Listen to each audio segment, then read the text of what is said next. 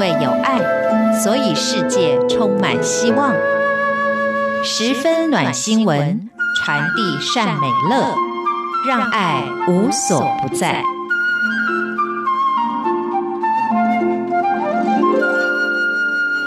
亲爱的朋友，你好，我是刘冠佑，欢迎收听十分暖新闻。台湾的鉴宝制度可以说是举世闻名，领先世界上很多国家，甚至许多已开发国家，他们的健保制度都还不如台湾。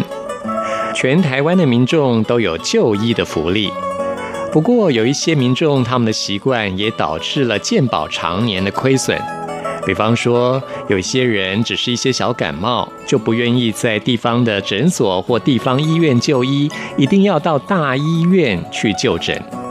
像是台湾最大的医院台大医院，因为有很多名医，很多中南部的民众甚至会千里迢迢来到台北来就医，这也造成了台大医院人满为患的情形。所以台大医院为了要配合，让偏乡的地方的医院也可以让民众愿意去就医，像是台大医院在台湾西部的云林分院，就建立了一个医疗的体系，希望能够加强服务病患，促进每一间医院之间的合作跟交流。像是前阵子在云林县基层诊所就签订了合约，来建立一个有效的双向转诊，让所有在台湾西部云林比较偏乡的需要照顾、行动也不方便的民众，可以就近去看医生，希望能够成功的落实分级医疗。根据台大医院云林分院的院长说，过去这两年，台湾健保署大力推动分级医疗，就是希望民众小病在基层院所就诊，大病才转诊到大医院进一步处理跟治疗。等病况稳定之后，病人就能够回归社区的基层院所。不过现况就是因为台湾民众转诊到区域医院或医学中心之后，大部分就会滞留在大医院就诊追踪。只有少部分会回归到基层院所接受照护。研究根本的原因就在于基层院所的医生跟区域医院以及医学中心的医生缺乏互信合作的基础，跟有效率的转诊资讯平台，还有配套的转诊机制。所以，为了要落实分级医疗，让偏乡的民众也可以接受到更好的医疗照顾，所以开始了每季的与基层院所对话交流座谈会，来进一步的结合偏乡地区的基层院所，成立一个可以转诊的挂号窗口，来确保转诊病人能够挂到号，并且成立分级医疗推动小组，定期开会来拟定推动策略。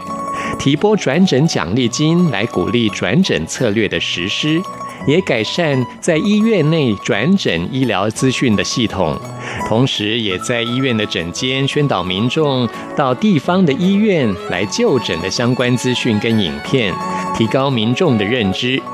而经过这几个月的策略努力推动之后，从今年五月开始，台大云林分院下转到基层的病人大幅的增加了。而且，转入跟转出的比例出现了逆转的情形，回归到地方就诊的成功率高达百分之二十一点五。根据分析调查，那些没有回归基层诊所的民众里，除了病情已经恢复，不需要再就医，或是需要特殊病情追踪之外，那些不愿意回到基层就诊的民众，还有一些原因，就是因为他们觉得他们用的药跟台大医院不太一样，还有就是病历资讯都在台大医院，因此台大医院本院才会落实双向转诊，签订那些有意愿跟台大医院垂直合作计划的基层医师，让他们可以分享台大医院所有的医疗资讯系统。也进一步了解病人住院就医的状况跟治疗或检查的结果，来方便所有人来挂号。这样子偏乡的民众也可以很顺利的在基层就医，增加了方便性之后，台大医院跟地方的医院就可以进一步的寻求药品的共通性，让民众可以放心回归基层来治疗。签订了这个衔接与垂直整合计划合约之后，不仅让偏乡的医师可以放心的把病人交棒给台大医院做后续的照护，而且借由药物跟资讯的整合，可以进一步的深化双向的转诊，落实分级医疗，让适当的转诊病人都能够安心地回归社区，来接受基层医师的非常好的照护。造成民众、基层院所、还有区域医院跟各大医学中心都能达到照顾全民众健康的最终目标。最重要的就是让台湾西部需要照护的这些云林的弱势病患可以得到最好的医疗照护。这真的是非常暖心的一项机制，把这个消息来告诉大家，也希望全世界各国都能够有像台湾这样子的鉴保制度。像是我们接下来要来介绍的这一则暖新闻，是来自越南的消息。在越南，有一位三十二岁的女生，她从出生就有双手微缩的问题，日渐长大之后，双手不断的变形，连上半身跟脊椎也无法挺直。不仅外出行动不方便，连躺平都非常困难。但是因为家境贫困，所以没有办法得到很好的医疗照护。还好，这位女性她从小就很独立，家中即使经济困顿，他也不想成为兄弟姐妹或妈妈的负担。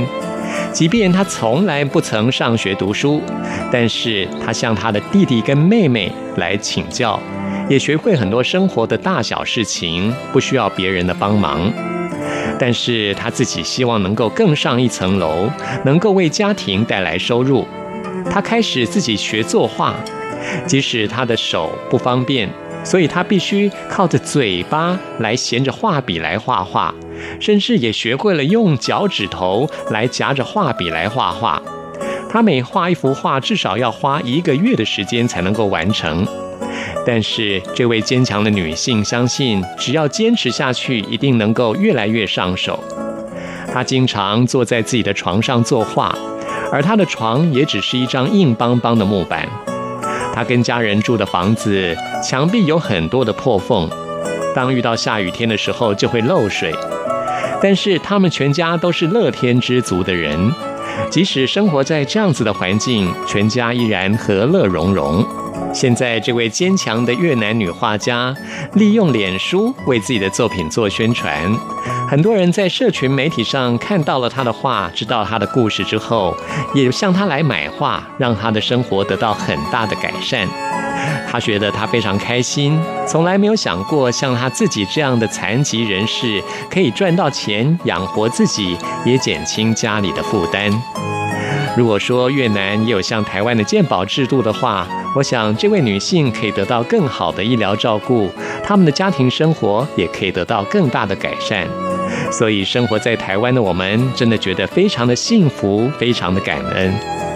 在今天的十分暖新闻，跟您分享这些讯息，希望也能够得到善的循环。谢谢您的收听，我们下次空中再会。